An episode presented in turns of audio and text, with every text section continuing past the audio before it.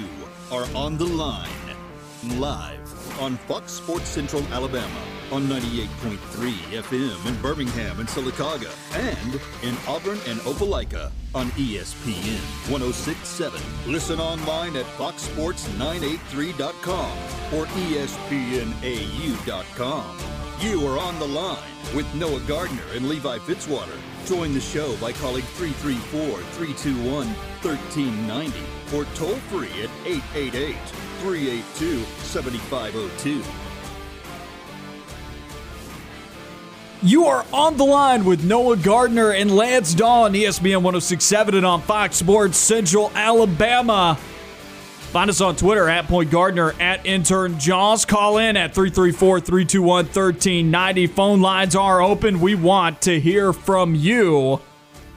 Live on ESPN 1067 and on Fox Sports Central Alabama. We're also on Facebook at the various Facebook pages Radio Alabama Sports, ESPN 1067, and on Fox Sports Central Alabama. That's how you can watch and listen to the show online, as well as on ESPNAU.com and on Fox Sports 983.com. Lance, how you doing today, my man, on this excellent Wednesday afternoon? Well, I don't. I don't want to. I, whenever I say what I'm about to say, I don't want people to be offended because I mean it ironically. But today I'm rolling tide. That's just how, where I'm at. I like to ironically roll some tide every now and then. I'm a I'm a really big Auburn fan, but every now and then I'm just like I'm in a good mood. Things are going well. Rolling tide. What does that even mean? Exactly. So if you, you something that I like to do Exactly. So to, to to make fun of Alabama fans, you'll hear them say some of the some of the stupidest things in relation to rolling tide. So for instance, like, oh well, yeah, congratulations, your wife's pregnant. Roll tide. Yeah. It's like, oh yeah, well this has derailed. yeah, we got it on we got a down payment or so. Oh yeah, roll tide. It's like so I like to Things say that are unrelated Yes, to to anything rolling Crimson Tide. Exactly. So whenever I'm having a good day or hey, I was like, oh yeah, I went to I got a really good meal, roll tide. Like I'm on the show today, roll tide. You know, just having a good time. Interesting. Interesting. I understand. I think Auburn folks do it too, though. Oh yeah, oh yeah. One I day, think they say War Eagle. one day, one day, Noah, you will you will join me in ironically rolling some tide. What about ironically Warring Eagle? Oh no, I wore eagle very seriously. no, th- that is that is reserved for. It's not a joke. No, it's not a joke. Very serious occasions. Well, thank you for joining Ironic Lance Dawe. Maybe that should be your Twitter handle. Iron. Oh, that's no, no, no. I can't go. You're that still route. searching, right? I'm still searching. I may need to ask some friends, just see what they have to come up with because they're far more creative than I am. I, I'm having a tough time, tough time finding a Twitter handle. We've got your A-Day depth chart series today, going to continue to go through the Auburn depth chart. And today it will be cornerbacks here with you on the line. We'll also be doing the safety position next week, and then that'll do it for our A-Day depth chart series. So this week it's going to be cornerbacks, and this is probably one of the deepest, if not the deepest, position groups on the entire football team, and it's going to provide this coaching staff some very difficult decisions moving forward in terms of who's going to get snaps. Yeah, and especially in the, in the secondary, you look at what Auburn's bringing back this season, and if they had gotten that other West Virginia transfer, Auburn would be absolutely loaded at the cornerback and safety position. So Auburn's got their hands full in that in on that defensive side of the football. Also at linebacker, Auburn's got a ton of different options outside of Z- Zakoby McClain and Owen Pappoe. Apparently, Chandler Chandler Wooten is having a very good spring as well. So Auburn's got got some options on the defensive side of the football. Uh, we were actually talking a little bit earlier before we went on air about how I, I can't remember Nick Eason, I believe, is no, it's not. It's not Eason, but whoever Auburn's defensive line coach That is Nick Eason. Oh, my, I'm sorry. I was for some reason I, I was confused. Anyway, regardless, he was talking earlier about disappointed. how he he was mixing and matching some guys on the defensive line, but he wasn't quite sure what to do yet. So Auburn on that defensive side of the football, they've got a lot of things to figure out, but it's a good problem to have when you have a bunch of different talented guys that you can plug and play. Roger McCreary, obviously untouchable at the top of this depth chart. So let's go ahead and get into it, breaking it down. I've gone six deep. How far have you gone on your depth chart? As far as depth chart, it's six deep. I've gone six deep. Six deep. I think there are six different guys that you could see receive playing time. I don't want to say substantial playing time because I think as you get down to five and six, the snaps are going to be sparing. But I do think you see these six guys on the field more than anybody else. Okay, yeah, I thought you were meaning six deep, like you started at cornerback and you went one cornerback and then there's five guys that could have potentially been behind him. Yeah, I went I went about six or seven deep as well. So at the top of that, I'm assuming Roger McCreary is there yes. for you as well. Yes. Untouchable at the top of this depth chart. Zach Etheridge was talking about him today. He said pretty much the one thing they're working on with him this spring is just general football IQ, improving that. He's the most draftable of all of these individuals on this depth chart, possibly a round one or a round two selection in the 2022 NFL draft. Coming back to college this year, I thought he could have gone pro this season probably would have been a day two or a day three selection in the NFL draft had he gone this season. And that's nothing to turn your nose at. He's very well could have still ended up on an NFL roster and playing. I just think he would have been buried on an NFL roster next season. And it wasn't as certain that he would have made a roster, I feel like, if he had came out of college this year. But coming out next season, he's going to use this year as a way to improve and make himself a more well rounded cornerback, shore up the things that NFL scouts are going to want to see from him, just generally improve his draft stock. I thought he had the most to gain from any player on this football team, other than maybe Eli Stove for coming back for another season. And I say Eli Stove because I think if he had another solid, healthy year, as like the leading receiver, the top target in this Auburn receiving corps, maybe he could have gotten drafted. I don't think we see Eli Stove get drafted. I know that's a that's a side tangent. We're talking about cornerbacks here, but Roger McCreary is going to improve himself by an entire day if he stays healthy this season and puts together a great year. You could very well see this guy signed in the first round of the NFL draft next season. Yeah, like you mentioned, this guy probably could have gone to the NFL last season but again, as you said, he probably would have gotten buried somewhere in an NFL depth chart had he done so. I think it was a really smart move to come back, kind of polish the things that he was doing wrong last season. He was actually coming into this season, according to Pro Football Focus, he's Auburn's highest rated player, like just period. Offensive defense, Pro Football Focus has him as the best player returning for the Tigers this season. So he definitely he, he could have gone pro last year, according to uh, PFF. He's statistically one of the best corners in the nation. Uh, 33rd out of 419 qualifying cornerbacks in the country, just based on his pure coverage grade. Uh, so he's very, very talented. He's efficient in pass defense, um, but I do believe that there are a couple different things that he can come back and polish up so he could develop himself into a potential first round guy. Number to call 334 321 1390. Tell us who you think are going to be the starters at the quarterback position for Auburn next season. We want to hear from you on that. General thoughts as well. Anything sports related, we welcome here on On the Line. We want to hear from you. 334 321 1390. Phone lines are open all show long. At Point Gardner, at Intern Jaws on Twitter. That's how you can tweet at us and take the discussion to the digital world on the Twitterverse. So make sure you find us there at Point Gardner, at Intern Jaws. In what ways can we see Roger McCreary improve this season to take his draft stock to the next level? Well, something that he was able to do really well both in 2019 and 2020 is he played very, very tight coverage. He didn't really allow easy throws. There were a lot of very contested throws that the opposing team would have had to make in order to beat Roger McCreary. We saw it in the LSU game how how important he was to that potential. Auburn could have won that game based off of defensive alone, alone and I feel like they did a fantastic job against LSU in 2019. And McCreary was a huge part of that. Unfortunately, Auburn didn't come out on top. But McCreary forces tight throws and very difficult throws because he plays so tight uh, against his man. I feel like he's not incredibly consistent in that and something that he can polish up is is being able to do that every single down and every single play. And if he can do that first round guy for sure hands down. I mean you see the statistics that pro football po- focus have put out there. He's already one of the best in the country 33rd if he can get that up he's definitely a first round talent.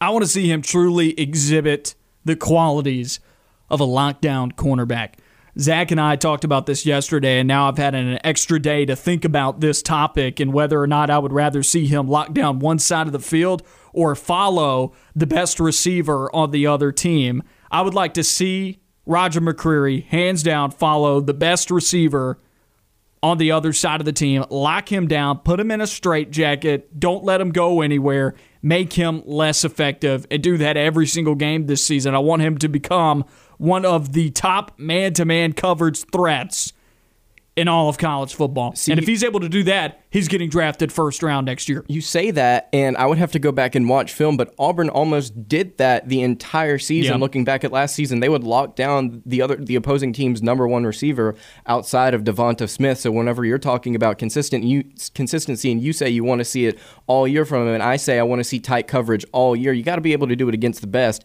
And I understand that Smith is a Heisman winner, but you got to be able to at least put some put somewhat of a clamp on really good first round receivers if you want to be a first round defensive back 100%. Jaycee Horn did it.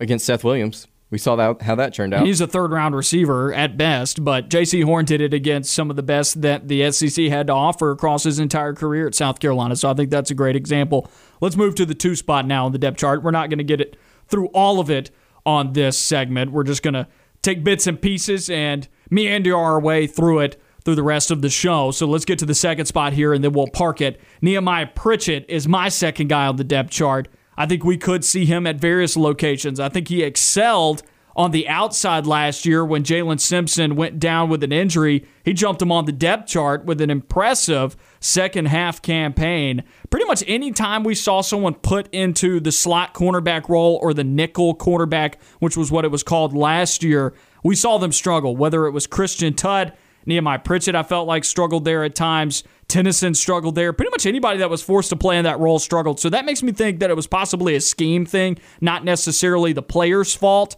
I think Nehemiah Pritchett, whether or not he ends up in the slot corner position on this defense or he ends up on the outside, though, he's physical, he's disruptive, he appears to be in the right position most of the time, which helps him limit yak, as Levi likes to say, which is yards after catch when you're in the right position, even if your receiver makes a play on the ball, even when their offense is better than your defense, at least limit the big plays. And that's something Nehemiah Pritchett did really well last year and ends up being one of the top returning cornerbacks in the entire SEC statistically in several categories. It's one of those things, though, where he's flying under the radar coming into the season, things that you wouldn't expect him to be excelling at statistically because he's not the big name out of this defensive backfield because Roger McCreary is. That's the guy that other teams are going to be talking about, Roger McCreary. They're not going to be throwing his way. They're going to try and throw everywhere but Roger McCreary's direction.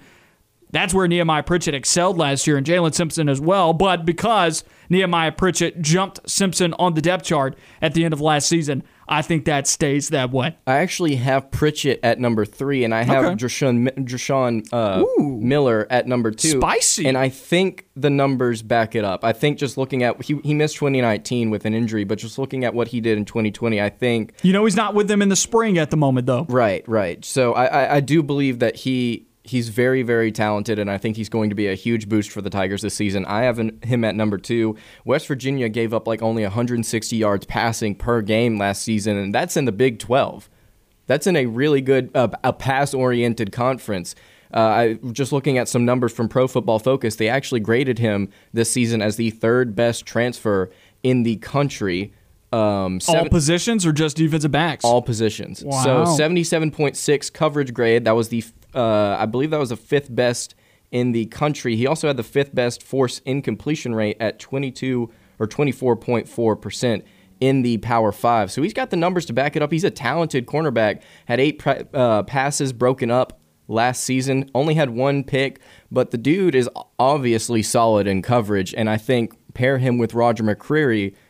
Auburn, we, I think I talked about this a lot uh, on yesterday's show. Auburn may have one of the top 15 to 10 units overall in the secondary this season. They're very talented.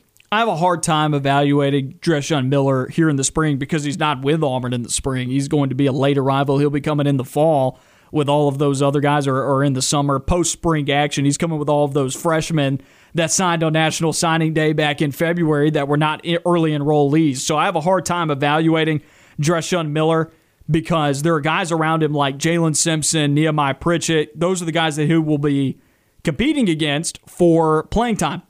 And those players have been here for over a year in terms of playing time, much longer than that, of course. They've been in the program for longer than a year, but they've had a season's worth of starter snaps. And then on top of that, they also got the spring to develop here at Auburn. So it makes me wonder if that sets Dreshun Miller back a little bit on the depth chart. But you're 100% correct. He's got the talent. Also, the other hard thing to evaluate here with Miller is he obviously transferred to Auburn for a reason. This is somebody that this coaching staff went out and recruited, not Malzahn, but this coaching staff, and they obviously want him coming here. It's probably some playing time promised Right. in that, especially considering you started last year at West Virginia. More of on the line on the other side of this break. You are on the line with Noah Gardner and Levi Fitzwater. We'll be right back.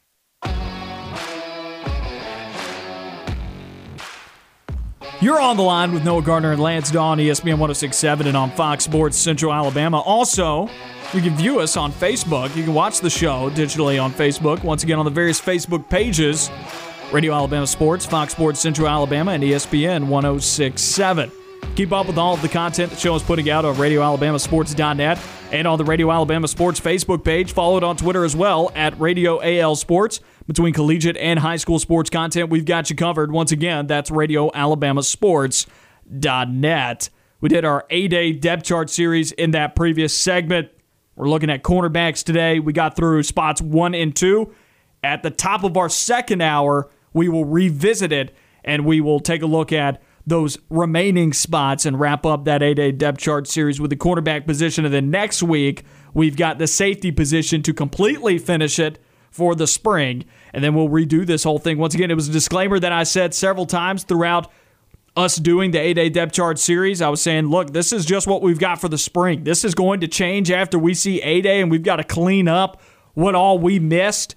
We'll do it again back in the summer or over in the summer once we get closer to media day and there's more that we've learned and there's more guys on campus. So that'll be fun. Op- uh, that'll be a fun off-season topic that we'll get into later on in the summer. But I want to take this in a different direction here. Some SEC and then just general collegiate news going on. Yesterday, saw articles out that LSU is being sued for $50 million by Associate Athletic Director Sharon Lewis, alleging things such as retaliation uh, from LSU in regards to some of their sexual harassment cases that they've got going on. A lot of allegations there, just some interesting, noteworthy, or, or newsworthy information there.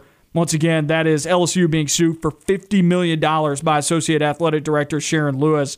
I don't like to get too far into things about allegations and whatnot because they are allegations and investigations are ongoing about a lot of things inside the LSU program because it's not just this. Things are compiling, things are building up right now in the LSU program in terms of investigations. You got allegations of impermissible benefits inside the football program allegations such as these right here with the sexual harassment case against Les Miles, and then something that Ed Orgeron's doing, dealing with right now with former player Derrius Guice and some things that are going against him. I mean, there's a lot of things going against this LSU program as far as distractions are concerned in the offseason and during spring practice when this team right now you know, obviously, no program wants to have any type of distractions. I wonder how much this affects them during the spring when they're desperately needing improvement right now inside their football program after a disappointing season last year in the SEC. Yeah, and not only that, but even though Sean Miller was the one fired from Arizona, and we'll get to that in a minute,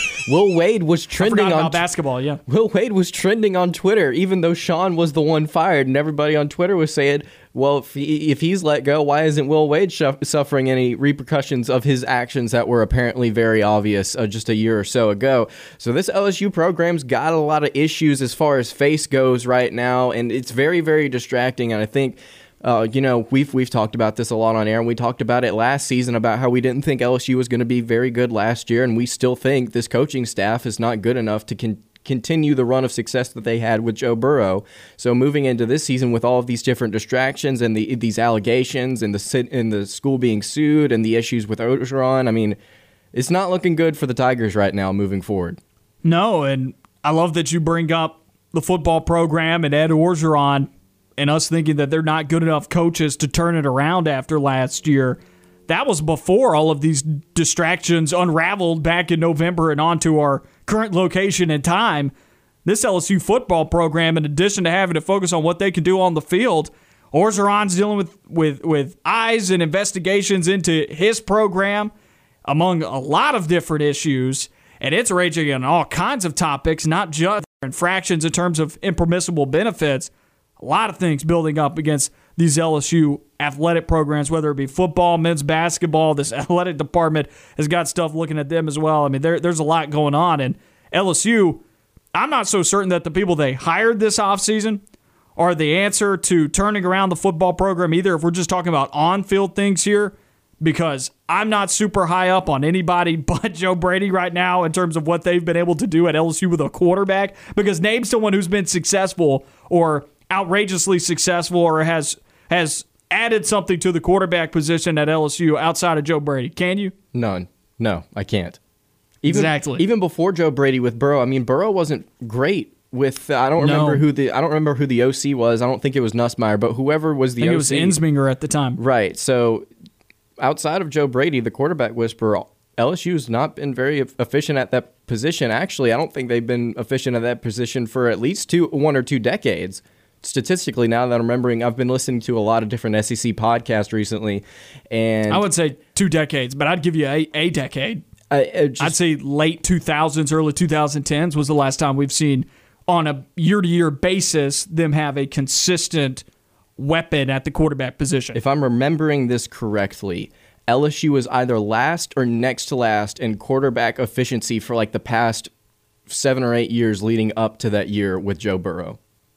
Wow, that's hard to believe. And I'm- because there are some other teams in this league that I would have pinned there, like Vanderbilt. Right, right. And I, be- I believe that is true. I'd have to go back and look, but I believe that is accurate. Well, even if that may not be 100% accurate with them being dead last, I definitely would believe them being in the bottom half of the SEC, which is not which is not a great thing either for them to be consistently in the bottom half when you recruit as well as you do at LSU. And Ed Orgeron, the former defensive line coach, does not I mean he, he thinks defense. He is not offensive oriented, right? What he got to turn around his program a couple years ago was an offensive guru and Joe Brady, who's now back in the NFL doing his thing there with the Panthers. And I think he got the most that he could have gotten out of the Panthers last year, continuing his success in the NFL. Despite the fact that the Panthers were a disappointing team a year ago, he still got probably more than the average individual would be able to get out of that offense. So let's switch gears here. Let's go over to the college basketball sphere. We got Sean Miller out at Arizona fired, and this comes after self imposed one year postseason ban for this past season, also major allegations and charges levied against this Arizona program by the NCAA, and now Sean Miller out. And this Arizona program not in a good place when you're talking about trying to find replacements. No, and they've been on a downward trend for the past two or three years. I mean, they haven't really been able to do a whole lot in the NCAA tournament. Haven't made the Sweet 16 since 2016. Since then, they've either been in the first round or just straight up not made the tournament. Uh, so moving on from Sean Miller, who was a pretty pretty decent coach at Arizona, I'm not quite sure who they would go after. I really hope they don't go the uh, the North Carolina route and uh, pick a, pick an assistant coach. I think I think they're gonna go after a bigger name. Shocking to find out that they haven't been to the Sweet 16 since that long, but I guess that's right because I was thinking back to the year that DeAndre Ayton was the number one overall draft pick in the NBA draft back in 2018. And I believe that was a rather disappointing year for Arizona that year. Yeah, I believe they lost. Did they to, lose to Nate Oats in Buffalo Yeah, that it was, season? it was Buffalo. They got blown out by Buffalo. Oof. Oof, indeed. Oof. So, this Arizona program, the outlook of this situation and where the Wildcats go from here, I think they're going to have a hard time attracting a major name in college basketball or even a major name such as, like, Nate Oats has become a household name in college basketball due to the storm that Alabama brought college basketball this year and them being in the top six throughout a large portion of this season. He has become a hotshot name in college basketball for major collegiate locations for head coaching. And Arizona falls into that category for me think- because of their history, but not right now. Arizona is not right now. You're 100%. I knew you were about to jump on me about like, that. whoa. This Arizona program, that's why I think it's hard for them to find feasible replacements to dig them out of this. That was the direction I was going in this. In the past, this is a major job. When Lute Olson is coaching here, this is a major job. And Sean Miller did a pretty good job with Arizona. I think largely underwhelming in the second half of his tenure with Arizona. And that begs the question was he really that successful after all if he succeeded early on but was unable to sustain success over the course of his 12 years at Arizona? But nonetheless, this is still a major name in college basketball history.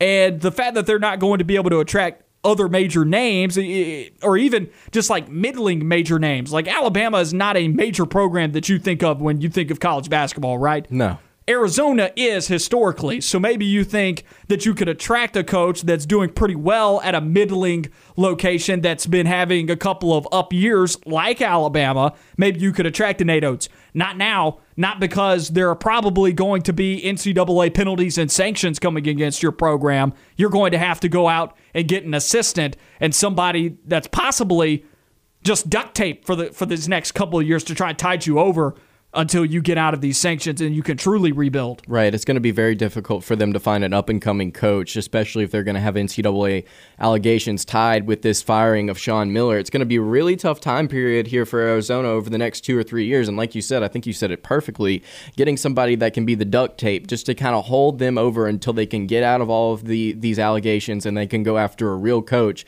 Because if I'm Nate Oats, there's no way I'm leaving No Alabama way. to go to in, into that dumpster fire to potentially get all of these different things thrown at me with the NCAA. There's no way I'm getting into No that. way. So if I'm somebody like the guy at U, uh, UNGC, I believe it, it's Greensboro. Wes Miller. Yeah, Wes Miller. I'm not going to somewhere like Arizona.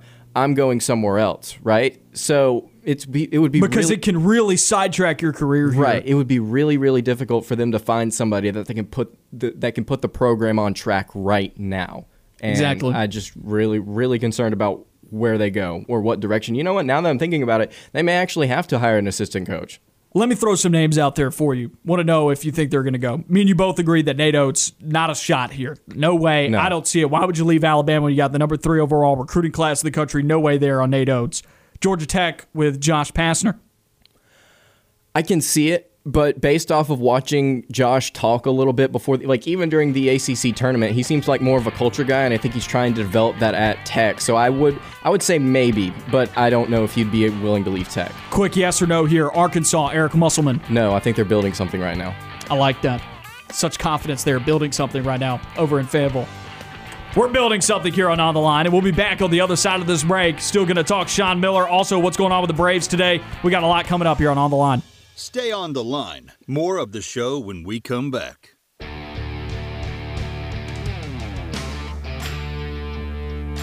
Back on On the Line, Noah Gardner and Lance Dawe with you on ESPN 1067 and on Fox Sports Central Alabama. Follow ESPN 1067 on Facebook and Twitter to keep up with the latest going on at the station. Between the Max Roundtable, On the Line, The Drive with Bill Cameron, analysis, news, and more. Seven hours of local sports talk radio. That's all on ESPN 1067. Find the website on ESPNAU.com. Halfway through hour number one here on On the Line. Noah Gardner and Lance Dawe with you. Now we're going to welcome in Sting, intern Sting, onto the mic. Sting, how you doing, my buddy? I'm doing great. It's a beautiful day, and I'm excited for this segment. As you lead into that, I'm going to make you wait on it just a few All more right, minutes. Some baseball talk here. The Atlanta Braves finally get a win this season. One and four on the year now as they win game one of a doubleheader against the Washington Nationals. They take down the Nationals seven to six in an offensive display. They found themselves down four to one after the first inning, and they were able to come back with five runs in the second to ultimately win this ball game after seven innings. So because there's a doubleheader today, they only played seven, and the Braves end up taking down the Nationals seven to six. Ronald Acuna Jr. leading the way for the Braves. He's had two good days in a row now for Atlanta. Came away with three hits, two runs scored, one RBI across his four at bats. He was three for four today, brought his season average up to 333 which has not been uh, it's been pretty low. I'm going to be honest, guys. He got it up into the 200s yesterday. It's been pretty low before that. There's some other Braves hitters that are pretty low at the moment. Freddie Freeman only batting 133. Oh no. Marcell Ozuna at 118. Ozzy Albies is not even at one yet. He's at .050 on base percentage as well at .050. So Ozzy Albies having a tough start of the year in that two spot. I mean, your best hitters right now are batting 250, 211, and 333. Those guys, Travis d'Arnaud at 211, Austin Riley at 250, and then Ronald Acuna Jr. at 333, as well as Max Fried, who is somehow also batting 333, which he did not have a great showing today on the mound. Max Fried was the pitcher who was jumped all over early, only went two innings in his start, gave up five runs, all five of which were earned, eight hits, three strikeouts, one walk, and one home run allowed in the ball game. Nationals losing pitcher today, Fedde for the Nationals. He gave up six runs, five of which were earned across seven, uh, six hits, excuse me, not seven, and one and a two thirds innings pitched. He only had one strikeout, walked three. And the winning pitcher for the Braves today, the W given to Tomlin for Atlanta for his two innings of relief after Fried went out. Did not allow a run, did not allow a hit, two strikeouts, one walk across those two innings of work. So Atlanta now seven and six, and they are they should be getting ready for game two pretty soon here. I think it was set to start at somewhere around 205, but it must have been pushed back. It has been pushed back. 2:45 p.m. First pitch start for the Braves at the Nationals. Huascar Ynoa and Stephen Strasburg are the probables for the Braves and the Nationals. Braves needing to dig themselves out of an 0 4 start to the year. They got a chance to do it here, but Strasburg's not going to make it easy. Definitely would give the edge there probably to the Nationals in that pitching matchup, but the Braves did get their first win today, barely getting by the Nationals this afternoon after blowing a lead yesterday and losing on a walk-off single late last night, 6 to 5 to the Nationals. So splitting so far with the Nationals a chance to win this series tonight. Let's see who the Braves are in action against tomorrow. Do not believe the Braves play tomorrow. They do not. The next time the Braves will play after this series, they go and rematch with the Phillies, but in Atlanta on Friday at 620. So that's the look at the near future for the Braves and what they got going on today. But now, as Sting was excited for this segment, I am as well. I thought about this yesterday. I said, yeah, I, th- I think tomorrow's going to be a good day to do this. We're going to do our college basketball superlatives for the NCAA tournament. And if you're like Lance and didn't know what a superlative was before the show began, it is what you find in your yearbook, like most likely to succeed, best dressed, and whatnot. And I love doing segments like this for different things. I did it a lot during college football season. I just think it's a great way to break down what we saw in the NCAA tournament here. So let's get into it. College basketball superlatives. And we'll start it off with best offensive team of the NCAA tournament, gentlemen. Who wants to go first? I'm going to uh, let Sting go first, but I think I have an answer. I want to see what he says. I'll go first. Yeah, I mean, I think it's Baylor just because I, I think that was fully on display in the Final Four with how they, they seemed to just make every three they took, and they really did that all season. I mean, that second was, half of their tournament was, run, I definitely agree with you. Yeah, what, what what was their percentage on threes in the year? It was like it was insane. It was like 45 44 percent. They led the country in that category. Yeah, I mean, you can't. It's hard to stop that, and they played so well. They were just a really good team too because they had really great guards in Jared Butler and Donovan Mitchell. I think that they were the best offensive team this season. I think overall this season, I in in, in the NCAA tournament, I got to go with Gonzaga. Uh, I just think outside of that national title game, you know, they scored. Let's see, they scored 98 in the first round, 87 in the second, 83 in the third, 85 in the fourth. 93 points against UCLA, and then they laid that dud against Baylor. I believe that was actually their season low uh, 70 points scored against Baylor, but they still they were a, still rather efficient in that ball game. When you look at the averages for them, they still shot like above 40 percent in that game. Yes. It wasn't as bad as you thought. So three three fourths of the way into the game, I looked at the stats. I was like, well, they're shooting their average. They're shooting 55 percent from the floor. That's their average on the season. They ended up shooting like 51 or 52 percent. So they still had. I didn't even realize it was game. that high. Uh, insane, right? So it's just a testament to how good this team was offensively. 91 points a game on average. So I'm going to go with Gonzaga. I'm with Sting. I like Baylor in this one, and a lot of it has to do with what they did in the second half of their tournament run. And I totally understand. I, I was going between Gonzaga and Baylor here, and, and your statistics definitely support your point for an entire tournament run that Gonzaga was the overall best offensive team. But Baylor did it when it mattered. And Baylor used that offense to beat up some of the better defenses in the NCAA tournament and then to go on and win a national championship. Namely, I'm looking at what they were able to do against Houston, beat them 78 to 59. You don't just do that. Uh, of course, when we talk about best defensive team of the tournament, I think you can put Baylor in this category as well. I agree with some of their performances, but I, I, I gave the offensive team to Baylor because that's their nature, that's their style of play.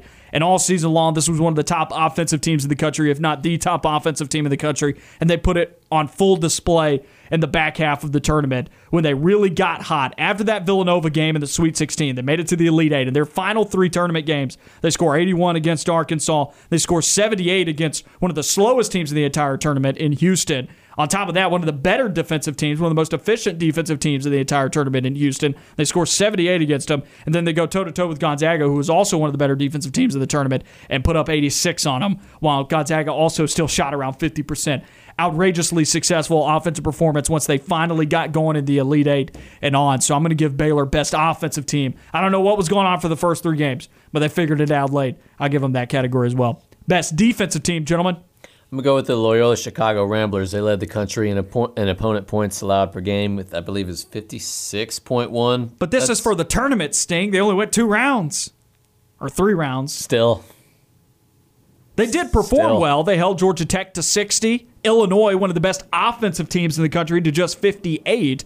Illinois was coming in with like a number seven overall efficiency rating on the offensive side of the basketball, according to KenPom.com. So I'll give you that one. Holding Illinois to 58 and knocking out a one seed, that's a big deal. And then they only gave up 65 to Oregon State. Right, that may be too much bad. when you're talking about how bad Oregon State's offense looked coming into the tournament, but still, you're right. Across their three games, defense was the name of the game for Loyola Chicago. I, Yeah. I think there are two different ways that I could go with this as far as best defensive team.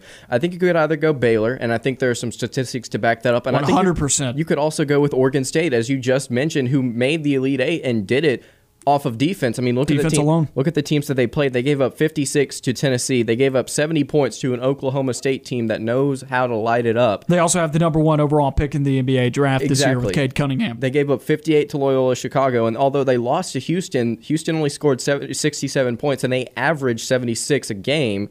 So Oregon State had a run of their own too. I would I would put them I would put them up there with Baylor, who I believe is probably the best defensive team out of just out of the entire tournament, simply because they got to play what two or three more games.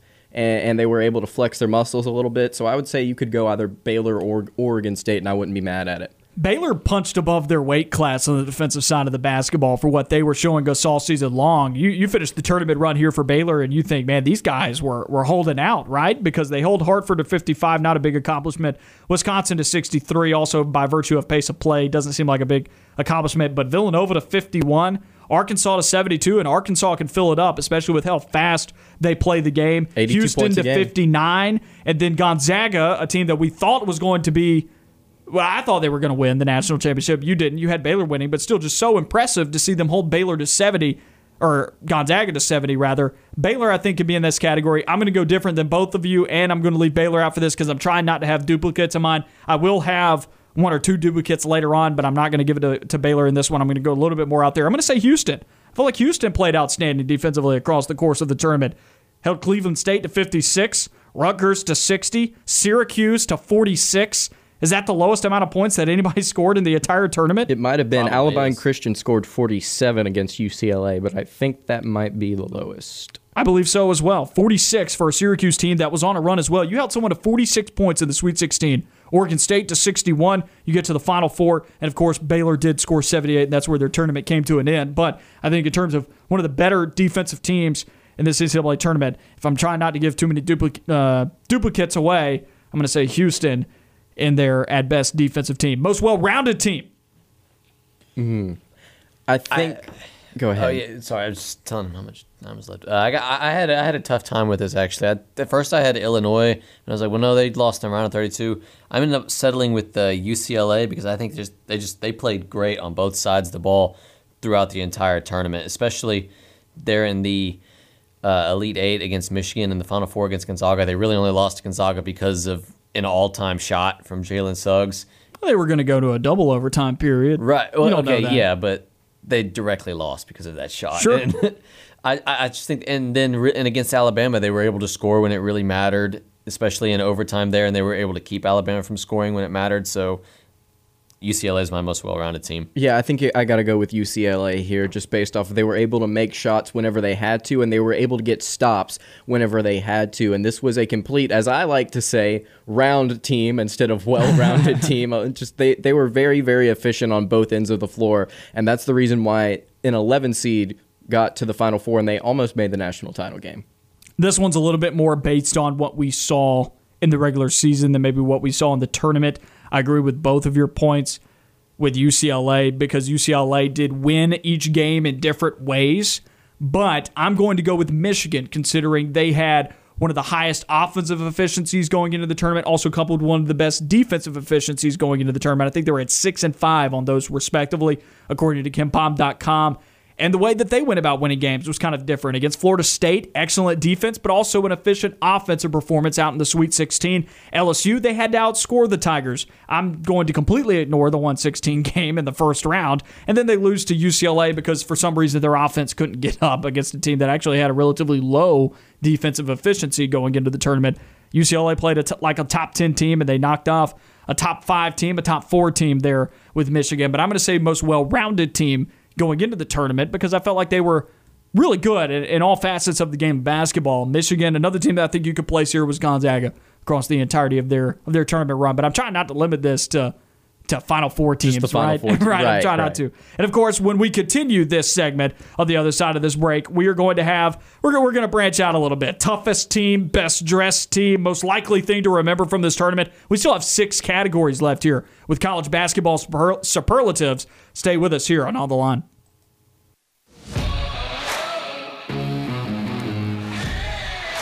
Back on On the Line, Noah Gardner and Lance Dawe with you on ESPN 1067 and on Fox Sports Central Alabama.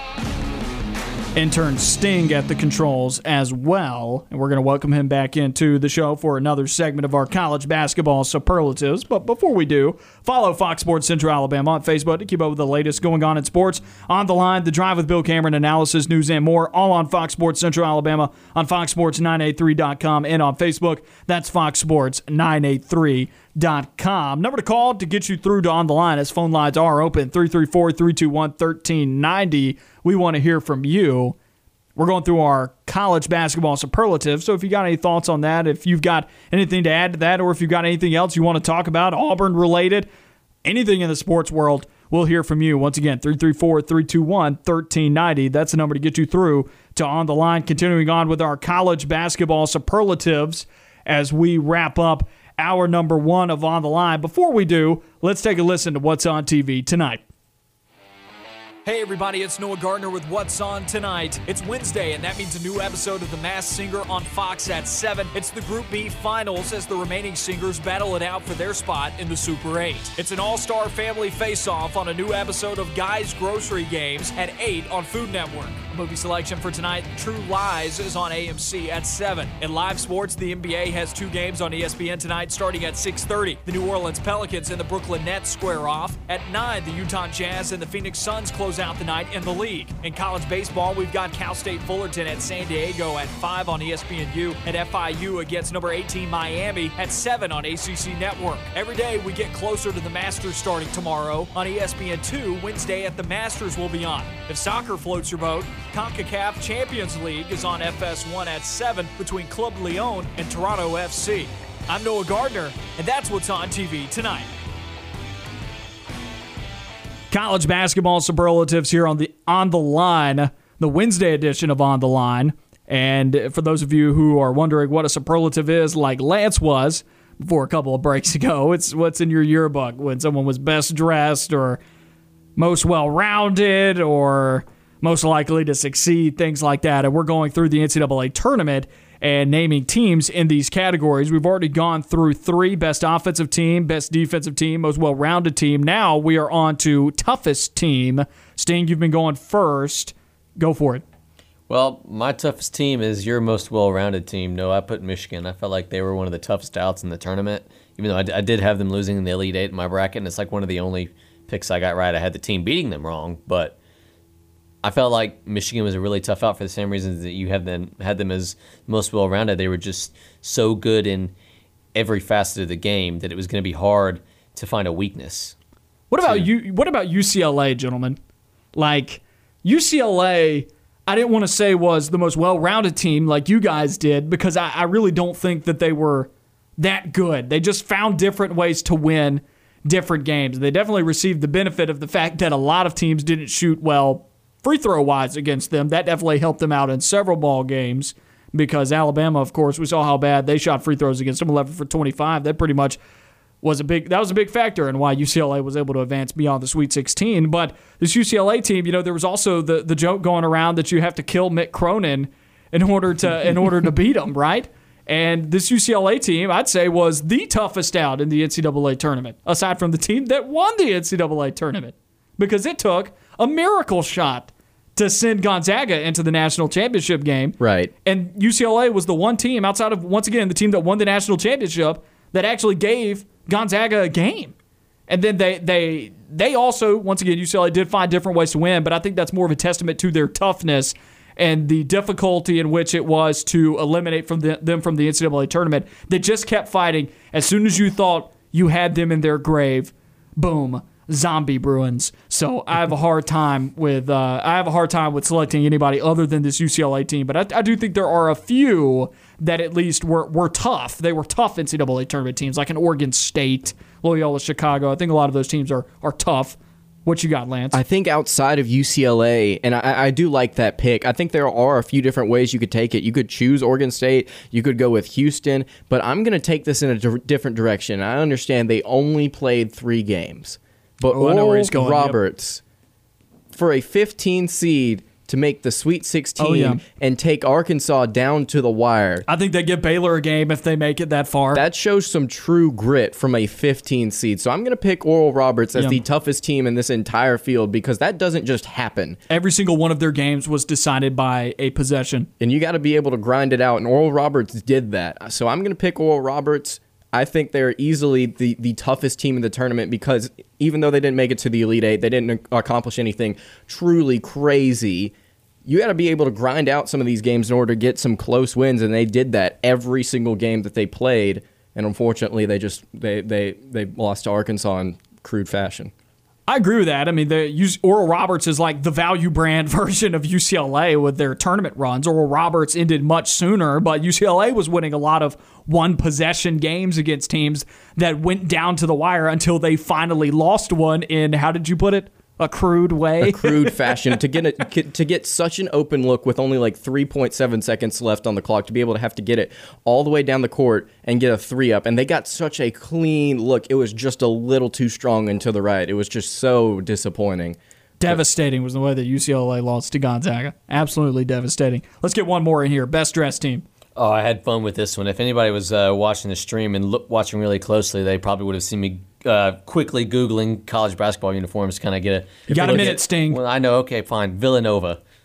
I, I, I like They the are way fire. their their two tone blue matched together. They got a light blue alternate that I really like. Villanova. I have four different picks. I'm going to go through them here real quick. I really like some of the colors on these jerseys. I really like North Texas. I love their jerseys. I've always loved Syracuse. I really like the little checker stripe pattern down the side of their jerseys. Syracuse's are sweet. They were a finalist for mine. North Ke- North Texas, gross. I'm averse to the color green. It's a very Mean it's a very green. nice shade of green. Great anyway, shade of Drake Drake has a very pretty color of blue. I really like their jerseys. I was thinking that entire first four game. Uh, I was like, man, these are some really awesome jerseys. Like I love them a lot. And then Texas Tech would probably be my last pick. I love Texas Tech's colors. I went UCLA, so there's my duplicate. The tradition of the UCLA uniforms. I legit have contemplated for two or three years getting a UCLA basketball jersey. They're pretty. They are. I like their whites. Their whites are clean. And then the blue and the yellow going alongside of it, absolutely phenomenal uniforms. And an absolutely phenomenal hour number one of On the Line. In a couple of minutes, we'll be back with hour number two. Stay with us. We'll be back in just a moment.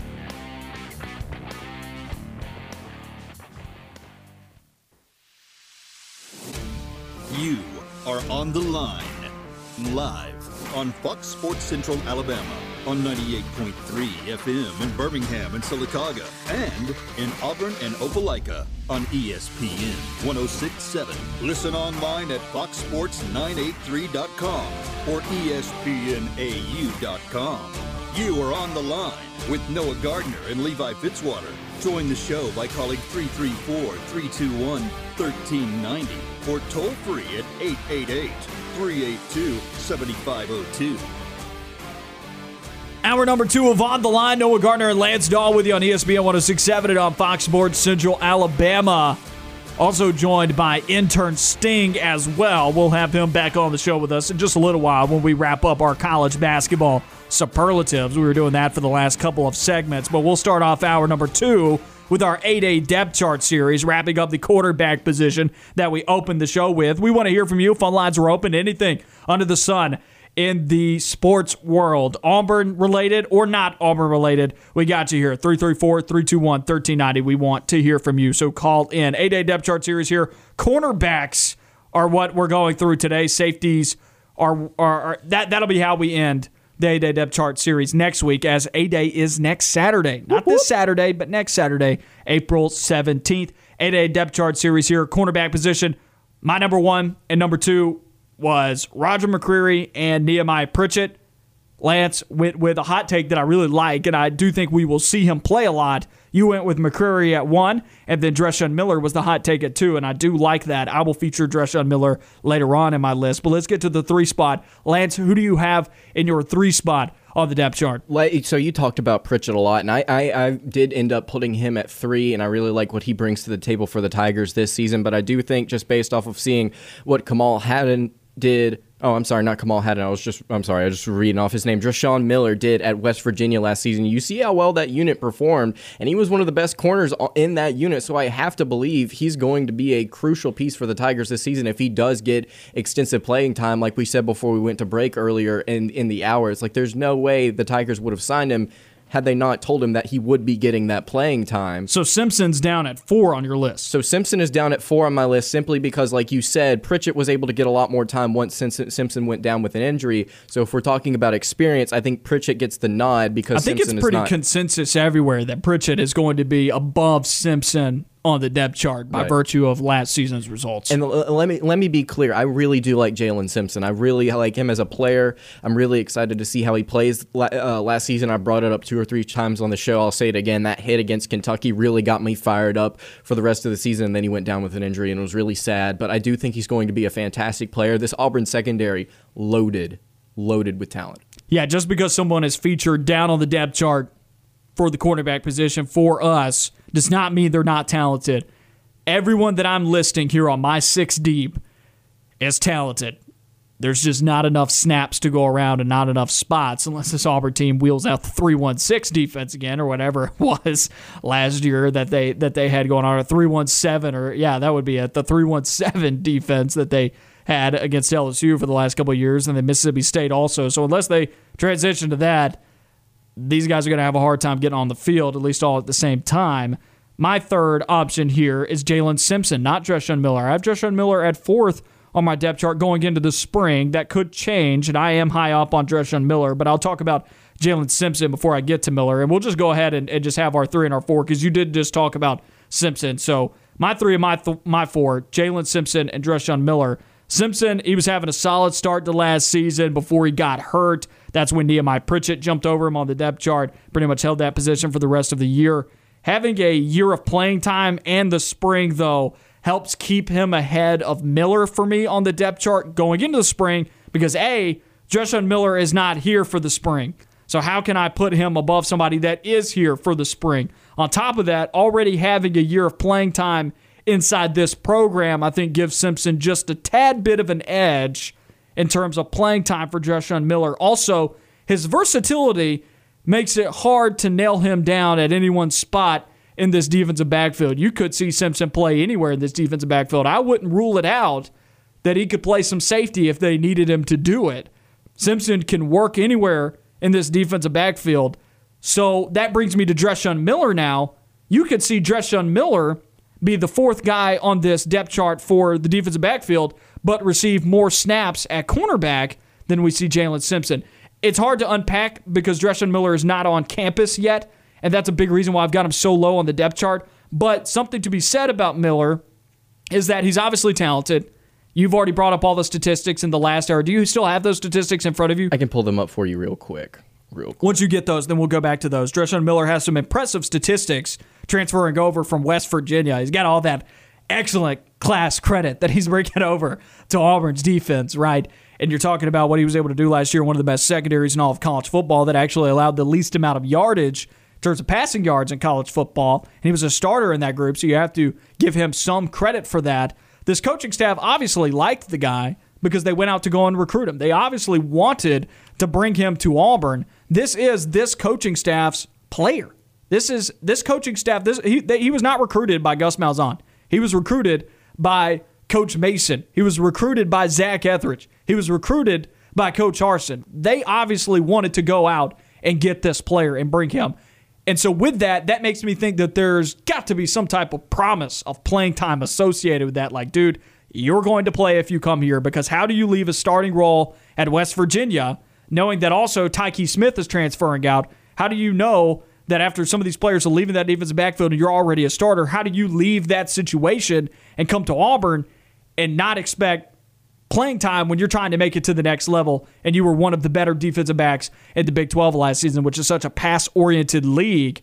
So I think we see him play a lot, and I think there's going to be a healthy rotation of two through four on this depth chart between Pritchett, Simpson, and Miller. But if I'm talking about a hierarchy here, which means absolutely nothing, because once again, I think all of these guys are going to see the field. One through four, the only guy who's not rotating around is Roger McCreary. He's going to be on the field at all times. Two through four are going to rotate in my eyes, and Dreshun Miller is going to be in the thick of it, possibly with equal playing time amongst Pritchett, Simpson, and Miller. But if I was going with some type of hierarchy, it would be Pritchett, Simpson, or Miller. And I say hierarchy, maybe I should use the words that Bryan Harsin uses when he discusses depth chart pecking order. If that, that that's essentially what I put together here, and I've got Miller down on that, considering he is not with Auburn right now in the spring, and I think that hurts him compared to Simpson and, and Pritchett, who are already getting to work with players around them in the defense, and also getting to work with this coaching staff and building those relationships. Miller isn't getting to do that at the moment. Yeah, so just looking at some of Miller's statistics, though, uh, he missed all of 2019 with an injury, but in 2020.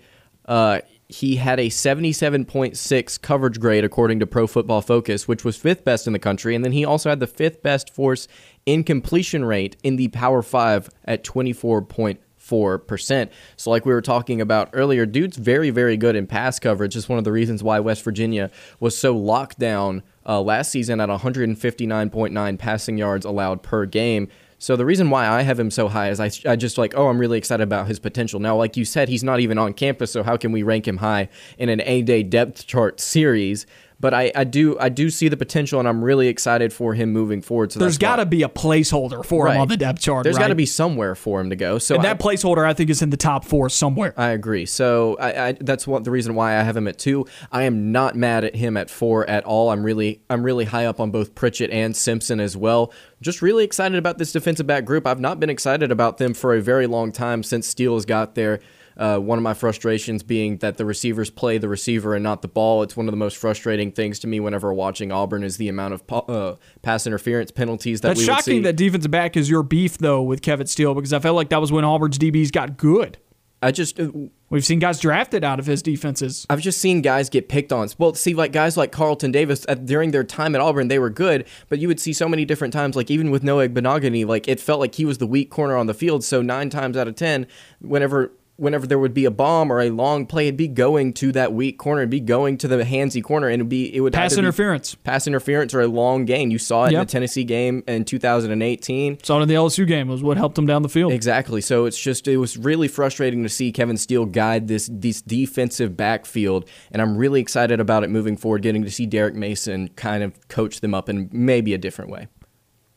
Five and six on this list. Who you got? Just to see if we have the same guys. I'm, I have five. It's Marco Domio, And then six. and then six. I'm probably gonna have to go with Kamal Hadden. Same order for me. So let's discuss this group here and then we'll have it wrapped up.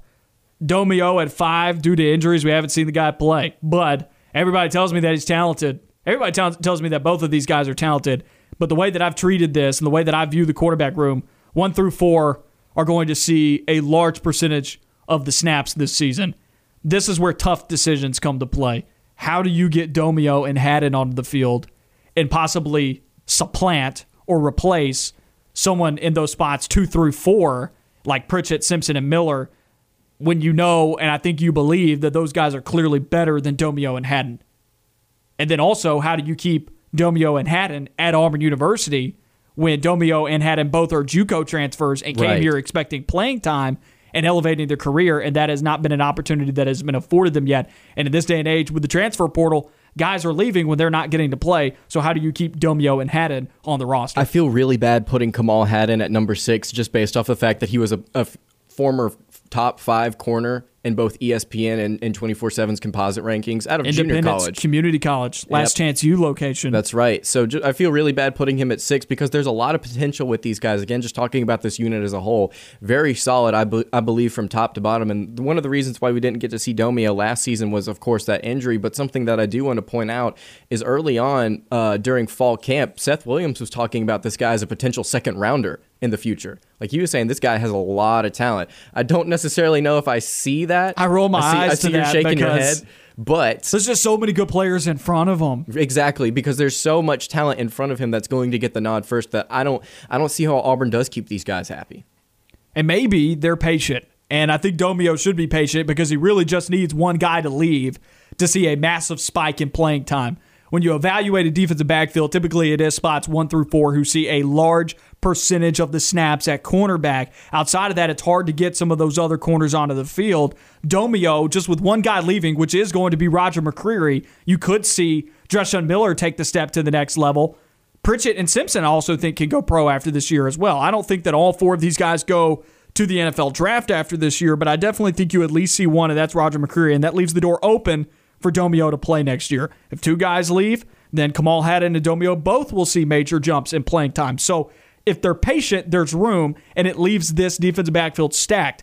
If they're not patient, then you could see a mass exodus of Auburn defensive backs after this year because you know Smoke Monday's going pro, and then several of these cornerbacks, I believe, are good enough to get drafted next year. Smoke Monday is going to be a really interesting draft prospect. He's got to he's got to be able to fix some things. There are definitely some issues in his game, but he's such a talented player, such a fantastic ball hawk. But there are some issues in his game Going to be a very interesting draft prospect to watch. When was the last time that we saw an Auburn safety drafted highly? I'm trying to think Ooh, about this. I don't know. Am I leaving people off that I'm just not thinking of? As far as highly, I can't think of anybody. But as far as just drafted, period, I think you got to look at guys like Daniel Thomas. But again, not highly, not not a highly touted prospect by any means. Time to go to the Wikipedia. Google is your best friend, everyone. And my laptop died. Rip. That is brutal. You get on that. And when we come back on the other side of this break, we will evaluate that position, the safety position in the NFL draft, because I am curious about that. So go and find that during the break, and I'm going to go find a charger. We'll be back on the other side of this break here on On the Line.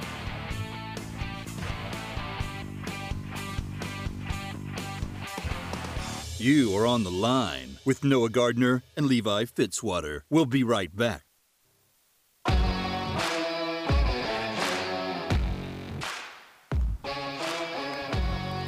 Back on On the Line, and yeah, so we went and did a lot of research here. Not difficult research, but we found on Wikipedia a list of Auburn Tigers in the NFL draft, and uh, pretty bad position history at safety, the NFL draft.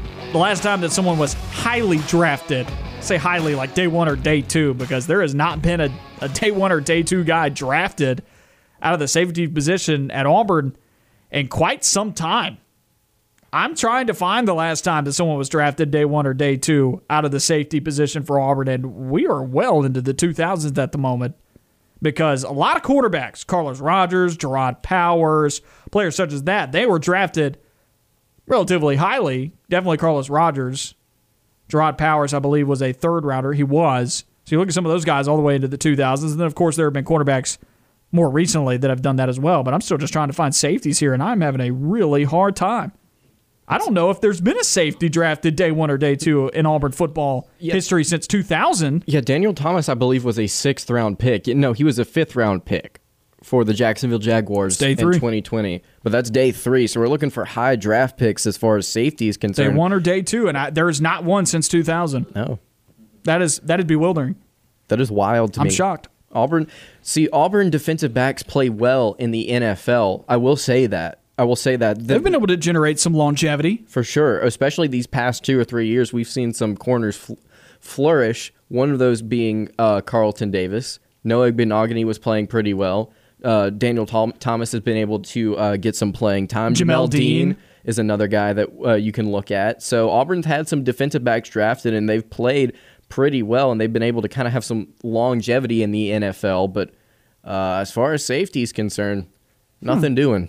Nothing doing for Auburn. This point was brought up because you mentioned about Smoke Monday being an interesting prospect for the NFL draft. Has a lot to clean up, but he's got all the talent in the world. He has the potential to be the highest drafted safety that Auburn has had in a very long time. That's right. That's right. Just by virtue of being one of the only safeties Auburn's had drafted in a very long time. Well, that does it for our A-Day depth chart series. We wrapped up the cornerback position today. If you missed any of that conversation, go and find the podcast wherever you get your podcast, whether it be Apple Podcasts, Google Podcasts, Spotify, Stitcher, iHeartRadio. That's all where you can find that. If you want to call into the show, you can reach us at 334 321 1390. That's the number to call. Once again, 334 321 1390 here on On the Line. Noah Gardner and Lance Dawe with you on ESPN 1067 and on Fox Sports Central Alabama. Going back to our college basketball superlatives, let's welcome intern Sting back onto the show. We have gone through a handful of categories, five of which we have completed. We've got five more to go, gentlemen, to get through our college basketball superlatives featuring NCAA tournament teams. Sting shows me four fingers. I've added a category. Most overrated team will be the last one that we get to. Possibly a last chance to dig at Gonzaga for this NCAA tournament. But let's get to it now. Back to our superlatives. Basically, things like most likely to succeed that you would find in your yearbook. That's a superlative. We are going through a list. We've done best offensive team, best defensive team, most well rounded team, toughest team, and best dressed team. Now we're into a little bit more exciting categories, I would say. Most likely thing to remember from this NCAA tournament. When we look back six years from now, and we're doing a show six years from now, and we're doing research on something, and then the year 2020, 2021 comes up, what do we remember from this year's NCAA tournament? I'm always going to remember Oral Roberts. Uh, at first, I put Jalen Suggs' shot, just, but I felt like that was easy and so I thought a little bit more. But I also think that something limited to just that small of a moment, I, I, and it was also in a Final Four game. Right. So I think that's hard that, to that's Another remember. reason, right? Yeah. So I'm, I went I'm for a little always- bit more holistic. You're right. So that's why I ended up saying I'm going to go with Oral Roberts' Sweet 16 run. I mean, like Lance said, they were literal inches away from being the first 15 seed to ever reach the Elite Eight. And I don't know. Like I, I didn't get to watch that third game against Arkansas. But yet they're other- relegated into a place in history only occupied by Florida Gulf Coast University, and Right, that's kind of not- irrelevant. Nobody talks about FGCU anymore. Well, right, yeah, Dunk City. Nope, they don't. But I, I'll always remember that because I remember getting. I watched them right here beat Ohio State, take them to overtime, and I got to watch them beat Florida. In that very seat. Yeah, in this very seat, exactly. Yes, and you will remember that I chair will. six years from now I when you think about this tournament. I know I exactly will. where I was when Oral Roberts beat the most disappointing team at the NCAA tournament. and I also remember where I was when I when they beat Florida a couple days later. but yeah, th- so that that's my most likely thing to remember. I think I'm always just gonna remember that and be like, wow, that was great to watch. Lance, I think for me, it has to be UCLA's tournament run Thank you. because I've said on this show, whenever Levi and I were doing our picks, I wrote them off very quickly. I said their guard play is too inconsistent. Johnny Juzang cannot carry this team because he's been pretty he's a talented player but he is too inconsistent to put the team on his back and carry them past Michigan State even though Michigan State was turnover prone I was going with the Spartans and I wrote them off and boy was I wrong in every game that they played it reminded me of how stupid of a take that was and boy howdy was I wrong but it was such it an wasn't a incredible stupid take at the time. I mean, I had they them just losing proved you wrong. it just it, it thought- turned turned out to be cold I thought cold Michigan take. State was gonna beat them, so I'm with you there. they they hmm, I did as well. I thought Michigan State would advance also, but this UCLA team did get hot. That is the most likely thing that I will remember from this NCAA tournament. If I do remember this NCAA tournament, it will be UCLA's Final Four run because it, you go back and you're going to see the Final Four teams here. You're going to see two one seeds and a two seed, and then an 11 seed. And UCLA was the one who lasted longer. Oral Roberts, of course, is a substantial memory, but I believe I will remember UCLA more because they actually went to the Final Four. They went much further than Oral Roberts, but I don't disagree with you. That's one of the most memorable things from this tournament. UCLA's run beating some really good basketball teams, but also a part of that UCLA run is something that Sting brought up. It is that shot that Gonzaga made in that Final Four matchup against Gonzaga. that ended the run, right? So Right, so that will be remembered as part of it, and that was a huge shot. So I will merge both of you guys together on that and, and say that I, I, I believe, yes, UCLA's Final Four run will be the thing that I remember about this tournament, and a team that they went from. They're also only the second team from the first four to go this far. It's they joined in a, a very exclusive group of teams that is only occupied also by VCU. So. I think that is what we'll go with there. Most likely thing to remember from this tournament. Most disappointing team. I've already given you guys my answer. Ohio State. When I, I gave a sneak peek of that when I was saying that Oral Roberts beat them, and yes, that was foreshadowing. Ohio State is the most disappointing team in this NCAA tournament for me. I also have Gonzaga there. I have Or Gonzaga, and that's just because I felt like they were capable of winning the national championship this year. The best Gonzaga team to possibly ever play the game, and they couldn't win the national championship. But I will reserve this specifically for Ohio State because they were borderline a one seed, and then you play a horrendous game against a 15 seed and you get beat. Yeah, I think if any time in a tournament, if we're ever doing superlatives again in the future and a two seed loses, yes, they will they will go there. My most disappointing team is the Texas Longhorns. Pain. Yeah, I I They had got them hot going, on their run too. I had them going very far in the tournament. They had a well. pretty good season. They were 19 and 8. They ended up winning the Big 12 tournament. They beat Cade Cunningham. That's what I meant in by they got Oklahoma hot. State. You're right. So I believed him in them, and they lost to Abilene Christian in the first round. A 59% free throw shooter hit two free throws at the end of the game But to have you take not? down Big Bad Texas. But have you not come to expect this? I have now from and the that's, University and of that's why it was so dumb of me to have them going so far. I knew in the back of my mind. I actually have a friend who's a Texas Longhorns fan. I texted him that week. I was like, "Texas is going to lose to Abilene Christian, aren't they?" He's like, "Yeah, I think so." I, st- I still left them going very deep in the tournament, and I had them in the final four. So I did as well. Yeah. yeah, Yep. yep. This was a UT room. I think I think I'm gonna go with another two seed that was disappointing. Didn't lose to Grand Canyon, but I'm gonna go with Iowa. I really Oh, yeah. thought I really thought this Hawkeyes team could have at least made it to the Elite Eight and given Gonzaga a run for their money. This category could have been insert Big Ten team here. It's just the let's just go with the, the Big Ten period. I mean, goodness great, Illinois would have been another fantastic Yes. pick.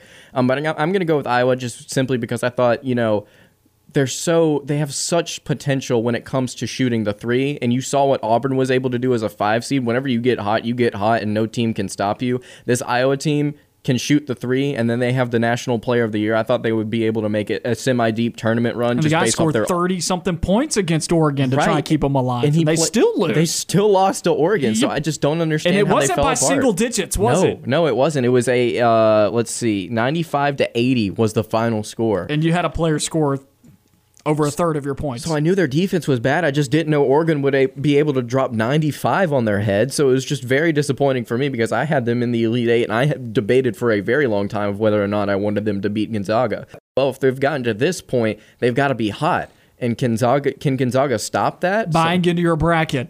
Risky philosophy. Risque. talked yourself Yep, it. I talked myself into Texas as well, and uh. Hey, I did too. I get it.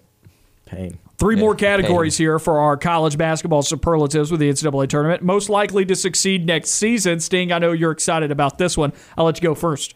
Yeah. All right. So I've got the Hogs, Arkansas here. I I think I think they're going to be really good next year. I know they've they've already pulled two transfers out of the out of the portal. They got a guy today. What was his name again, Lance? I his name escapes me. The guy they got from Miami. From Miami. today. Chris, Chris Lykes Ly- from, Lykes. from Miami averaged 15.9 points per game, five foot seven guard. Wow, that's yeah. like all of their points, isn't it? it's Yeah. just about and they got a guy from Pitt who scores and who scored in double figures this season too. So they've got those two guys. They've got two guys who are going to be sophomores next season. They got JD Notae. They have Desi Sills. uh, He's in the transfer portal. Desi Sills is leaving. He's in the transfer portal. What? Yes, I don't know how you missed that. uh, How, do you, Uh, how you missed that? He That- is in the transfer. that destroys portal. my entire argument. They do still have talent. And this Arkansas team this year was built. leaving? Uh, exactly. He- Yeah. Okay, well, because that guy like strikes fear into my heart. I mean, he's destroyed Auburn every time he's played them. So Yeah, Desi Sills is in the transfer portal Ugh. as of March 31st. I don't know how you missed that. I That's- don't know either. that's week old stinking is- news, man. That is terrible. I don't. Mm. Wow. Okay. Somebody go. At somebody else go. all right. So as far as I think that they're capable, but they're not on my list. teams that could have a really good run next year, I'm going to go with Purdue. And there are a couple of reasons why I'm going with Purdue. Matt Painter's bunch. Y'all know how much I love returning production. It's a it's a very big factor in how I how I read into certain teams. Um, just looking at the guys they have bringing back, I mean they've got some serious talent. The the only thing the only two guys that they lost were Aaron Wheeler, who averaged 3.9 points per game, and a center who was a sophomore that didn't even get playing time that's transferring. So they bring back uh, Trevion Williams, who was averaging 15 and a half and 9.1 rebounds per game, almost a double double. They played their best basketball this season at the end of the year, Right. Which is possibly when those teams are coming together and it can transfer into next season. They bring back all of their starters. So I'm just looking at this Purdue team, and it's very similar to how I felt about Wisconsin this year. And we saw how that turned out. It was like, man, this is a veteran Big Ten team. They should go out there and they should compete, get through one of the toughest conferences in the country, and then be prepared for uh, tournament time. But we saw how that panned out with Wisconsin. They did beat North Carolina, but they couldn't get get past Baylor. I think this Purdue team's going to be a little bit different. I'm really excited to what they to see what they do next season. My most likely team to succeed next season. I've got three teams here, and I will touch on. That's cheating. Cheater. Lance did it earlier. You, That's how true. dare you? You used four earlier. Gonzaga, Almost obviously, because they are in the WCC and they still return a core of players, although they will be losing Jalen Suggs and Kispert as well. Drew Timme very well could be returning for Gonzaga. The handlebar mustache could not be riding out of Spokane to the NBA. Could as well, but we know that Gonzaga recruits well and they're going to be the best team in the WCC next year. Will they be as good as they were this year? Definitely not, but they are definitely amongst NCAA tournament teams here the most likely to succeed next season based on the fact that they play in the West Coast Conference. The other two I've got here Alabama. They have the number three overall recruiting class in the country, and they still return some of their fantastic guard play. And then West Virginia as well. They're only losing like two seniors. I like this West Virginia team as well. They're one of the most consistent teams in the Big 12 every year. We'll be back on the other side of this break. We'll wrap up our college basketball superlatives on the other side of this break.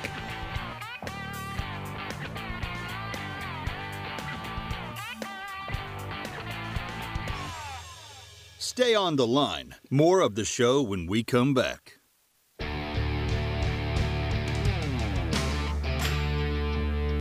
You're on the line with Noah Gardner and Lance Dawe on ESPN 1067 and on Fox Sports Central Alabama. Find us on Facebook as well. Fox Sports Central Alabama, ESPN 1067 and Radio Alabama Sports. That's where you can watch and listen to our show as well. We are on there digitally. Also, find us for the online stream of the show on ESPNAU.com and on FoxSports983.com. Sting on the line with us as well. In Intern Sting here for our college basketball superlatives. And we have just one category to go here, gentlemen. And I think this is one that we can kind of dive into a little bit more that might be able to give us a little bit more tread in this segment. Most likely team to not return to the NCAA tournament next season that played in the NCAA tournament this year that is not that is not outside of like your top 10 seed. So like gi- give me someone who's reputable. Don't give me Abilene Christian. Give me somebody who's Right. like don't yes, don't give you a one bid team that won their conference tournament. That's Exactly. not really fair. Right. So uh, Missouri. We kind of talked about this just for Think all second. three of us have Missouri on our prob- list. We probably all do. Yeah. I mean, Missouri's losing, losing Xavier Pinson. I assume they're going to lose Dru Smith. And if somebody has news that I missed on one of those two guys, then please tell me now. Because apparently I missed that Jesse Sills was transferring from Arkansas. But I assume they're going to lose Dru Smith too, unless he elects to uh, use the extra year of eligibility. I think basketball players are allowed to have just like football this year. they are. And on top of that, I was just never very high on Missouri for the entire tournament. I remember when they came out with the top 16 seeds at the time, and Missouri was a four seed in that one. I was like, "Are you, you serious?" I remember 'Cause- Zach Blackerby and I talking about that uh, during our uh, after the game show here on ESPN 1067. We were going through the top seeds when it was released. And we're like, what? Missouri? Like, there's no way that they potentially even win one game in the NCAA tournament. That was where the my first round. that was where my anti-Missouri campaign begun or began. All my Got to homies get my hate grammar right, Missouri. guys. All my homies hate Missouri, man. I apparently have some Missouri bias because we were sitting here during the break and I was arguing with you. I was like, man, there's no way they don't make it as like a nine or a 10 seed. I mean, it's like it's Cuonzo Martin, and I'm talking about, oh, they're going to win 10 games in football as well. They're a lock to do that. Apparently, I'm the one that has Missouri bias, so I may need to dial it down a bit. Well, you are the guy in the studio that thinks they're going to win 10 games next year in football. It's a lock, boys. Lock it down. A lot of that's based on the schedule. I'm, I'm, I'm here for it. It is an easy schedule. The last time I said that, though, about them was the Kelly Bryant year. And they had a similar schedule, and it was super easy. Guess what? It can't happen twice. It can't happen twice. Looking at this Missouri team this year and their history, the last time that they went to an NCAA tournament and then the next season returned to the NCAA tournament was all the way back in 2012, 2013. Man. Or excuse me. Well, yes, that year they went back to the tournament. That was a that was a part of a span of five straight years where they went to the NCAA tournament. All those seasons they lost in the second round, with the exception of the year that they lost in the Elite Eight back in 08, 09, which is too long ago to remember. But you go back to a four year stretch of not winning an NCAA tournament game under Mike Anderson and Frank Haith. That's pretty bad when they had some okay teams. And since then, they have not had back to back NCAA tournament appearances. And I think that trend continues right now with this Missouri basketball team and all of their players leaving. Another team that I've got on here, Rutgers, losing some key players out of their backcourt. Some of their leading scorers are going to be departing. They were barely in the tournament this year, a 10 seed, and I think some Big Ten bias got them into the tournament. So, and I also think that this tournament was more inclined to bring more power conference teams into it than maybe teams that were outside of that sphere, mid majors, because those mid majors are having a hard time scheduling teams in the state of college basketball and athletics at this point, and collegiate athletics because of coronavirus restrictions and whatnot at various conferences and universities. So Rutgers, I think, may have received a little bit of bias to get into the tournament. I, I don't think we see them back next year. And then Loyola Chicago, I don't think we see them back next year. Just all those players are leaving. A lot of those guys were also a part of that Final Four run that they had several years ago or three years ago. Those Right. players are gone now. They still very well could win their league. My thought but- process is, is they, they lost their head coach, and at a and in a group Yeah. of five school, not necessarily a group of five, just not a Power Six school like that. If you lose all of your players and you lose your coach to a Power Six program in Oklahoma, there's there's a very low chance that you're able to hire a guy that can rally the troops and get you back into the NCAA tournament. I just don't see it happening. Interesting place like location. Loyola, Loyola Chicago. Interesting location for Porter Moser to go to Oklahoma. I find that fascinating. But talk about the Red River rivalry right now, I think guys. it's a great hire. Chris Beard, Porter Moser. That's your coaches in the Red River rivalry for basketball. Should that be sounds fun. like fun. That, sounds like a lot of fun. Jeez, Jinx, you owe me a soda. Dang it! Dang it! I've not had one of those in years. I know. Uh, Porter Moser, Bringing though. it back there. Oklahoma's an interesting location for me though because I feel like they are a middle of the pack team in the Big 12 every year, pretty much a lock to lose 10 games. It's kind of hard to elevate them. They're like the Alabama of the Big 12. Excellent at football. A lot of the resources go to football. Basketball kind of seems like it's on the back burner for me. So I find that interesting. But maybe they're investing in it. Maybe it's a Nate Oats like hire. Nate Oats came from Buffalo. And so maybe this is a similar situation for Porter Moser. But that does it for our college basketball superlatives as we close the book on the college basketball season. At least today. We'll keep talking about it a little bit more uh, while, the season is still somewhat fresh. But let's switch gears here and get into some college basketball conversations. And another fun segment, kind of still sticking, I guess, with something along the lines of superlatives or, or looking ahead and doing lists and whatnot. Just off-season conjecture here on On the Line. What teams can go undefeated in college football next season? I'm going to provide you individuals a list. I'm going to provide you guys a list of teams that maybe are most likely to go undefeated in college football next season. And I want us to discuss this list with a, you know, seeing how likely it is for them to go undefeated next year. And, and we'll ride out the show this way. This will be one of our last topics here. We'll also get you caught up on what's going on with the Braves and whatnot. But this is the direction I want to take it in from pretty much here out. Obviously, the answer here at the top of this list, I would assume, is the elephant in the room. The Alabama Crimson Tide, most likely to go undefeated next year. I think we would all agree with that statement. But something important to note about Alabama that a lot of people know, and this is well documented Bryce Young, new starting quarterback for Alabama. There's a little bit of a learning curve. I don't, I don't care how talented you were coming out of high school. I don't care how high of a recruit you were. This is your first year starting. There has to be some type of development curve with that. Also, all of his receivers just left and went pro. He loses his running back. A lot of offensive linemen. Of course, if there's any team in college football that is going to reload, it's going to be Alabama. A lot of experience on the defensive side of the football, but not a lot of returning production on the offensive side of the ball. Lance, you had some great statistics on this Alabama team with returning production. I'm curious, what say you, gentlemen? Does Alabama go undefeated this year? I I think Alabama has a very good chance to go undefeated every year. Like they they always are in the running for that. Just looking at the statistics that you were talking about that I brought up just the other day, uh, 110th nationally in returning production out of 127 teams, 55% overall, 33% of their production on the offensive side of the ball is returning. That's 126th out of 127 teams nationally, and then 77% on the de- defensive side of the ball. But the defense wasn't that great last year for Alabama. It wasn't bad at, by any means. It just wasn't a typical Alabama defense. We haven't seen one of those in just a couple of years here. Uh, 77%, 40, 41st nationally. But, you know, even though they're bringing in a freshman quarterback and Bryce Young, it always just seems the same same thing for Alabama. It's just they, they reload every single year. Bryce Young and guys like Tua, guys like Jalen Hurts. You know that you, you don't let Cooper Bateman play in that game against USC. You you pull you pull him. You put in Jalen Hurts. All of a sudden you have a borderline fringe Heisman contender, and you're you're going to the national championship.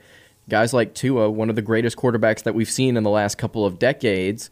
And you know, with a guy like Bryce Young, five-star quarterback, I believe he's he's higher rated than Tua was coming out of high school. I may be mistaken, but you know, it's just another quarterback in the long. also on the mainland, though. You Right. know, Tua was coming from Hawaii. That that plays a that plays something into it. I think it's harder to get out to Hawaii to get tape on high school recruits or to you know get coverage of a high school recruit than it is on someone in the state of California where all recruiting is apparently based, other than that in Texas and Florida. So, But I just feel like he's Young is going to be another quarterback in the long line of talented, highly recruited uh, quarterbacks that Alabama has had here over the past what six or seven years now, where they've just dominated. Yeah. So I don't know if I'd go back to say six or seven years, but it started with Jalen Hurts and then moved up to Tua, and then from Tua to now, um, why am I why am I now all of a sudden drawing a blank? Bryce Young, and then also from Bryce Young now to their most recent commitment was his last name Simpson? Was that am I? I'm gonna go look that up real quick while while we say that. But you're making all valid points, Lance. So another team that I think we should also look out, just outside of like you know the teams that normally dominate, which would be Alabama, Ohio State, and Clemson. Uh, both Clemson and Ohio State will run the risk of losing a game this year. I believe. I think a team that we should be looking at, and uh, they may not be on everybody's mind, but I do believe they're a preseason top 25 team, and that is the Liberty Flames. I believe they have a really good chance to uh, go undefeated this year, and there are a couple of reasons for that. You're being completely serious right now too. I'm being very serious Yeah. right now. They're returning Malik Willis. They're returning Malik Willis again, returning production. They're six nationally. Ninety-five percent of their returning production on offense comes back. That that is enough. That is enough to potentially go undefeated with the with the schedule that Liberty. what percentage again? Ninety-five percent of their offense comes back. That's second nationally. So Malik Willis is the lone returning starter. Malik Willis is coming back, and that is it. Um, but just looking at their schedule, they play Campbell at home, they play at Troy, Old Dominion, they play at Syracuse, they play at UAB, Middle Tennessee, at ULM, at North Texas, UMass, and then what is arguably the toughest game of their schedule, uh, November 6th at Ole Miss. Then they play Louisiana, and then they play Army. I believe all of those games, including the Ole Miss game, is very winnable. Even though Ole Miss is also a preseason top 25 team, just based off what I've seen from ESPN and 247, a couple different other uh, sites, that they believe that Ole Miss is also a, a top 25 team as well. I think Talk about a game that's going to be 70 points on both sides. exactly if if if they can keep to up watch that one. offensively, you know, this could that could be a really good game, and Liberty has a really good chance to win it. So talking about teams going undefeated, Liberty is probably at the top of my list, and then there's Alabama. Hot take. Uh, Alabama's going undefeated for me this year. I look at their schedule.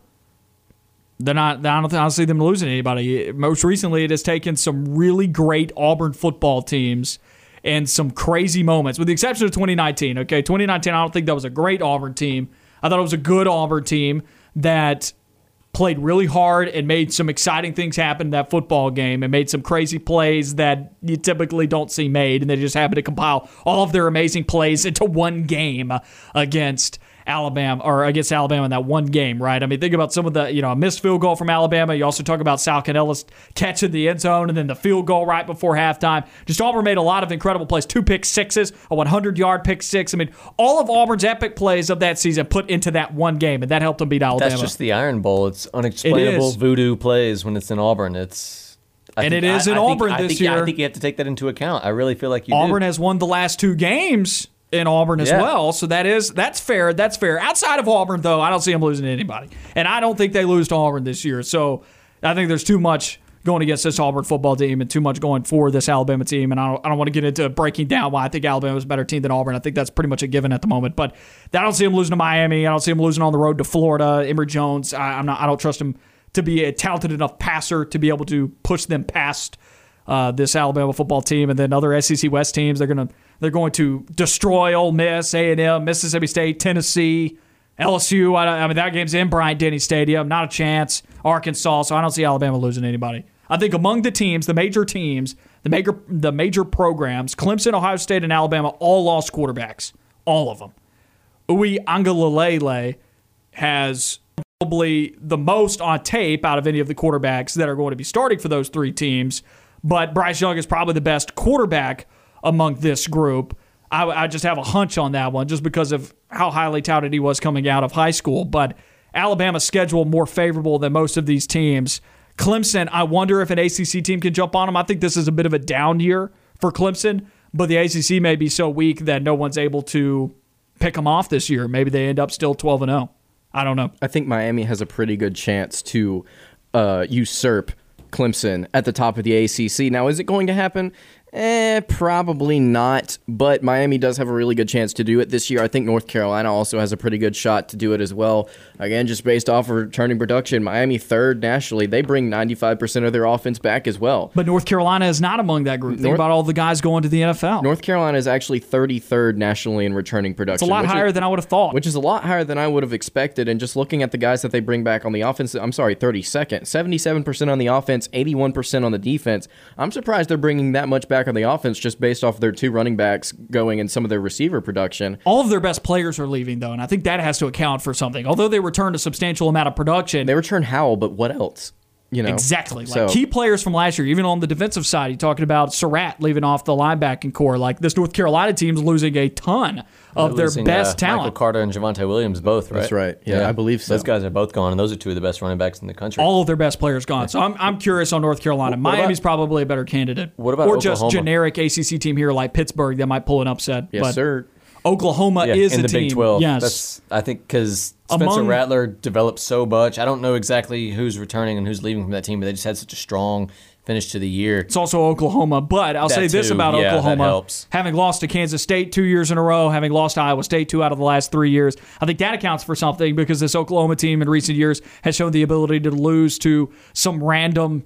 Some random team in the Big 12, the, the the proverbial traffic cone, if you will, in the Big 12, they they run over it. They they typically Right. don't they typically don't avoid it. So I, I all of these teams, and I think the point that I'm trying to illustrate with this segment as we're about to go to break, what I'm trying to illustrate is that all of these teams in college football, we may be we may be about to experience a down year in college football. I really am curious to see if anybody will go undefeated this year.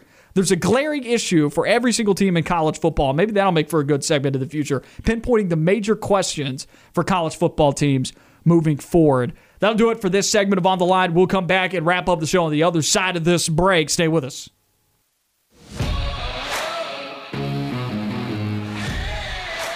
Back on On the Line, Noah Gardner, Lance Dawe with you here on ESPN 1067 and on Fox Sports Central Alabama. Wrapping up the show here.